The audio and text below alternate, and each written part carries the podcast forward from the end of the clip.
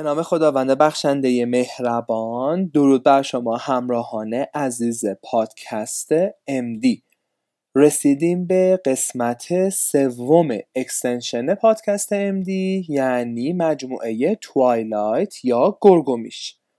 ولی چرا اسم این مجموعه گرگومیشه؟ چون تاریکترین زمان شب درست قبل از طلوع آفتابه که در واقع هوا گرگو میشه و در واقع رسالت مجموعه توایلایت این بود که من یعنی عرفان شیخ بهایی به کمک دکتر عزیزی به شما یک سری رهنمودهایی رو در جهت زندگی بهتر و موفقیت توی زندگیتون بدیم. رسالت پادکست MD در واقع مشاوره به دانشجویان سراسر کشور بوده و اولین رسانه مشاوره ای برای دانشجویان پزشکی هستش. در صورتی که مجموعه Twilight قراره که به شما آموزه های زندگی رو یاد بده. در ادامه مبحث lifestyle می‌رسیم به اپیزود سوم و آخرین قسمت lifestyle. در دو قسمت قبلی در مورد کلیات lifestyle چرایی داشتن lifestyle ابعاد lifestyle و اینکه چه کارهایی باید بکنیم صحبت کردیم. حالا می‌رسیم سراغ این موضوع که از دکتر عزیزی می‌پرسیم چه توصیه ای برای دانشجویان پزشکی که الان اول راه پزشکشون هستن دارن؟ در واقع ایشون که الان فارغ و تحصیل پزشکی هستن اگر برمیگشتن به اوایل پزشکی دوست داشتن چیکار بکنن؟ توصیه من این هستش که تا زمانی که علوم پایه هستید و صرفا درس های تئوری دارید سعی کنید یک مهارت دیگه هم کسب کنید. یعنی اگر زبان شما ضعیفه حتما باید کلاس زبان برید اگر که توانایی مثلا مشکل خاصی دارید مثلا مشکل جسمی دارید حتما اونو باید برطرفش کنید. اگر که مقاله نویسی بلد نیستید باید اونو حتما انجامش بدید. بعدا توی بیمارستان اون حجم کارا درسته که درس کم میشه ولی خب خستگی بیمارستان بیشتر روش تاثیر می‌ذاره. من اگر بخوام از صفر شروع کنم دوست دارم که تو category خودت رو بفهمی که می‌خوای چی باشی. مثلا شما آقای دکتر عرفان شیخ بهایی category شما کسی هستش که دوست داره A لول باشه ace باشه همیشه توی امتحاناش همیشه دوست داره ace باشه توی پرانترنی توی علوم پایه و category تو category scientific باشه. خب ممکنه تو انتخاب کنی که category تو category researcher باشه. واسه همین میگم از اول علوم پایه شروع کنید اگر شما دوست دارید که researcher باشی خب باید اولویت بذارید که توی کمیته پژوهشی دانشگاه کار کنی طرح بدی و انجام بدی. از اون طرف ممکنه شما category entrepreneur یا مثلا کسی که در واقع کاری رو راه بندازه باشه. اینا خب باید بری اسکیلای صحبت کردن با مردم مثلا واردات صادرات این چیزها رو یاد بگیری.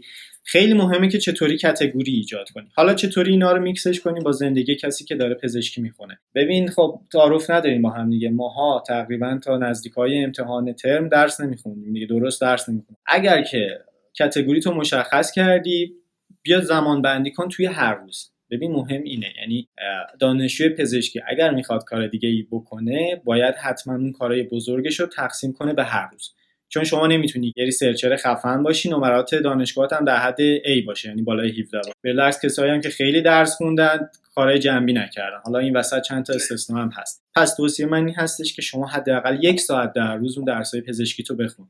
حالا تا زمان حداقل فیزیوپات. و اون یک ساعت دو ساعت بقیهش بسپار به اون major interest ت مثلا اگر درس اون یکی دو ساعتش هم باز به درس بچسبون. اگر نه مثلا research برو سمت research اگر می‌خوای کارهای اجتماعی و NGO کنی مثل IF برو سمت اون. حالا خوبیه سوال تو اینه که من همه اینا رو تجربه کردم. من ترم یک وارد دانشگاه شدم. بلافاصله امتحان علوم امتحان کمیته پژوهش رو دادم. همون دفعه اول قبول شدم. ترم دو و سه کمک گروهیار بودم ترم چهار و پنج گروهیار بودم یعنی جوانترین گروهیاری بودم که بودم. این از کمیته پژوهش. بعد توی قسمت IFMSA International Federation of Medical Student Association یه جامعه پزشکی بود که تا دو سال سه سال پیش بودش بعد منحل شد دوباره از امسال تشکیل شده. حتما به کسایی که دارن voice رو گوش می‌کنن توصیه می‌کنم که شرکت کنین. IFMSA باز توی این من از ترم یک شروع کردم توی SCORA و SCOPE و SCORE. توی این سه تا شاخه فعالیت داشتم جلسات میذاشتیم خودم وی آی پی شدم در واقع مسئول در واقع اینترنال افیر بودم. و اونجا یعنی سمت در واقع استانی داشتم. این هم باز تجربه خیلی خوبی بود. ولی همه اینها دلیل اینکه میگم کاتگوریتون رو بدونین هستش که باید تو یکیش عمیق بشی مهم سمتا نیست. مهم اینه که شما باید برای اینکه بفهمی به چی می‌خوای برسی اول سری چیزایی که نمی‌خوای بهش برسی و رول کنی خب؟ و اصلا اینطوری نیستش که من از ترم یک بدونم که می‌خوام researcher بشم. نه شما باید بری research کنی ببینی که اصلا با شخصیت می‌خوره یا NGO بهت می‌خوره یا دوست داری مثلا از اصفهان تو سوار اتوبوس بشی با دوستات مثلا دو روز بیاین تهران سخت بهتون بگذره ولی اونجا بهتون خوش بگذره مثلا یه کار از مملکت رو حل کنین بعد برگردین. این بعد اولش بفهم که نمی‌خوای چیکار می‌خوای بکنی چیکار نمی‌خوای یه چیزی که ما داریم به نام جنون اختیاریه. جنون اختیاری یعنی چه؟ یعنی تو کاری که از نظر بقیه احمقانه است و سخته رو با تمام شوق و ذوقت انجام بدی و توش پیشرفت کنی. اون کاری که من ترم یک می‌کردم جنون اختیاری و سعی می‌کردم مثلا توی همه چیزا معادل ترم هم 17 و 500 اینجوری یعنی پایین هم نبود با اینکه این همه کار کردم. من الان خب نه ماهیه که تر هم شروع شده و یادمه که هم آقای بهرام دکتر بهرامیان که گفتی گفتش که ترم دو بود. گفتش که شما که پزشک هستین اگر که 19 بشین یعنی از هر 20 تا مریض یکی از مریضا رو کشتیم و فالت کردیم. و ما اگر قرار اسممون پزشک باشه حالا کاری ندارم که شما می‌خوای پزشکی باشی که بعدا بری کار زیبایی انجام بدی یا پزشکی باشی که صرفا یه دونه کالا پزشکی بزنی یا پزشکی باشی که جراح عمومی بشی یا جراح حالا قلب باشی. اگر پزشک هستی و می‌خوای کار تبابت کنی سعی کن که اورژانس ها رو بلد باشی چون بعد که میای توی در واقع بالین واقعا باید اورژانس ها رو بلد بشین. مریض تو توی یه جای خیلی دور افتاده هستی و تنها امیدش توی. این مهمترین چیزیه که من می‌خوام به بچه ها بگم. یعنی هر چقدر هم که می‌خواید فعالیت های جنبی کنید هر چقدر می‌خواید خرخون باشید یا نه فقط می‌خواید پاس کنید برید اورژانس ها رو بلد. اگر می‌خواید طبیب باشید بیماری ها رو بفهمید که چه خبره پس اولویت یکتون میشه درس. بعد بله قطعا دانشجو پزشکی نسبت دانشجو دندون پزشکی و داروسازی بیشتر باید درس بخونه. هیچ تعارفی هم نداریم هر کس هم که ادعای مخالف داره بعدا توی عملی خودش نشون میده. پس این اولین توصیه من که آقا شمایی که اسم دانشجو پزشکیه پس درس بخون. حالا لازم نیست 19 20 باشی ولی ای باش. A که باشی خود به خود دیگه کم miss می‌کنی. نمیگم miss نمی‌کنی. ممکنه چیز خیلی بدیهی هم بیاد تو miss کنی. ولی چیزای اصلی رو دیگه حداقل می‌تونی مریض رو برسون به بیمارستان. حتی اگه توی یک ده باشی. دو category خودتو بدون. اگر قراره که از کشور بری بیرون بخوای بری خارج خارج از کشور قطعا شما باید یه researcher خوب باشی. اگر نه می‌خوای بحث‌های بازاریابی کنی قطعا باید بری همایشایی که هست شرکت کنی. سواد مالی تو بالا ببری. اگر می‌خوای المپیاد ورزشی چک کنی بله.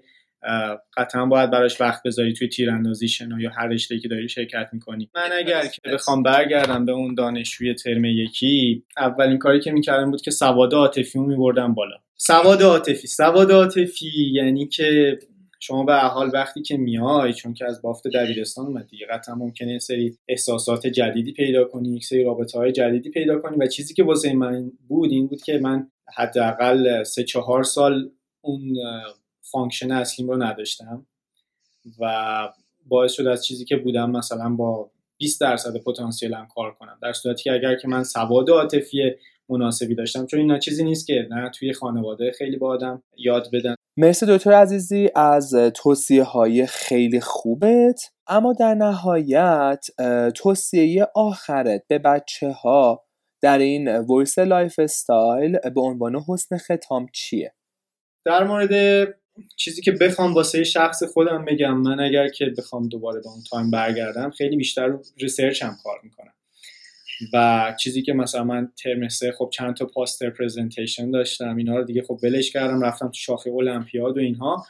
ولی باز اینو اینجوری توجیهش می‌کنم که من اون موقع خب هدفهایی که داشتم فرق داشت قطعا هدفم داخل کشوری بود. الان خب یکم وسیعتر شده و حس می‌کنم که کتگوری من آدمی بود که مثلا دوست داره چیزهای جدید رو کشف کنه نمی‌دونم یه لب از خودش داشته باشه یه چیزی اضافه کنه و اینا واسهش لازم بود که بیشتر اون ریسرچ رو ادامه می‌دادم. من توصیه‌ای که زندگی خودم رو سه سال پیش عوض کرد و به بچه ها می‌کنم بچه ها که هر کسی داره گوش میده و اونم این هستش که همین امروز به صورت الکترونیکی یا هارد کاپی همین کتابی که نشون دادی اثر مرکب از آقای دارن هارد رو بگیرن.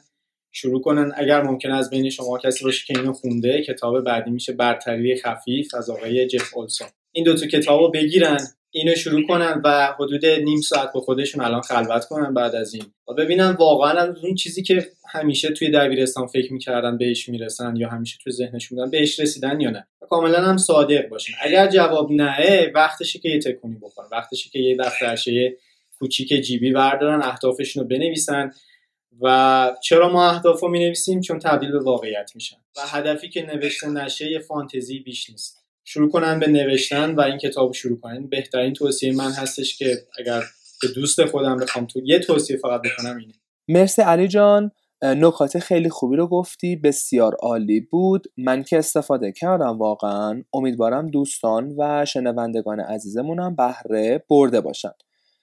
و اما رسیدیم به آخرای اپیزود سوم پادکست Twilight. پادکست Twilight یا گرگومیش محصول مشترکی از دکتر عرفان شیخ بهایی و دکتر علی عزیزی هستش در راستای داشتن زندگی بهتر. ما قراره در این مسیر با هم رشد بکنیم و از هم چیزی یاد بگیریم پس با ما همراه باشید. فراموش نکنید که تاریک ترین موقع شب درست قبل از طلوع آفتابه. و به قول دکتر عزیزی be the exception. مرسی که با ما همراه بودین. ما را در پیج اینستاگرامی پادکست MD به آدرس at sign magnificent underline doctors و همچنین پیج کلینیک دکتر عزیزی به آدرس at sign the underline sexes underline clinic دنبال کنید و ما رو به اونهایی که بهشون اهمیت میدین معرفی کنید. به امید فردای بهتر با شما عزیزان و مثل همیشه خداوند یار و نگهدارتون باشه. فعلا.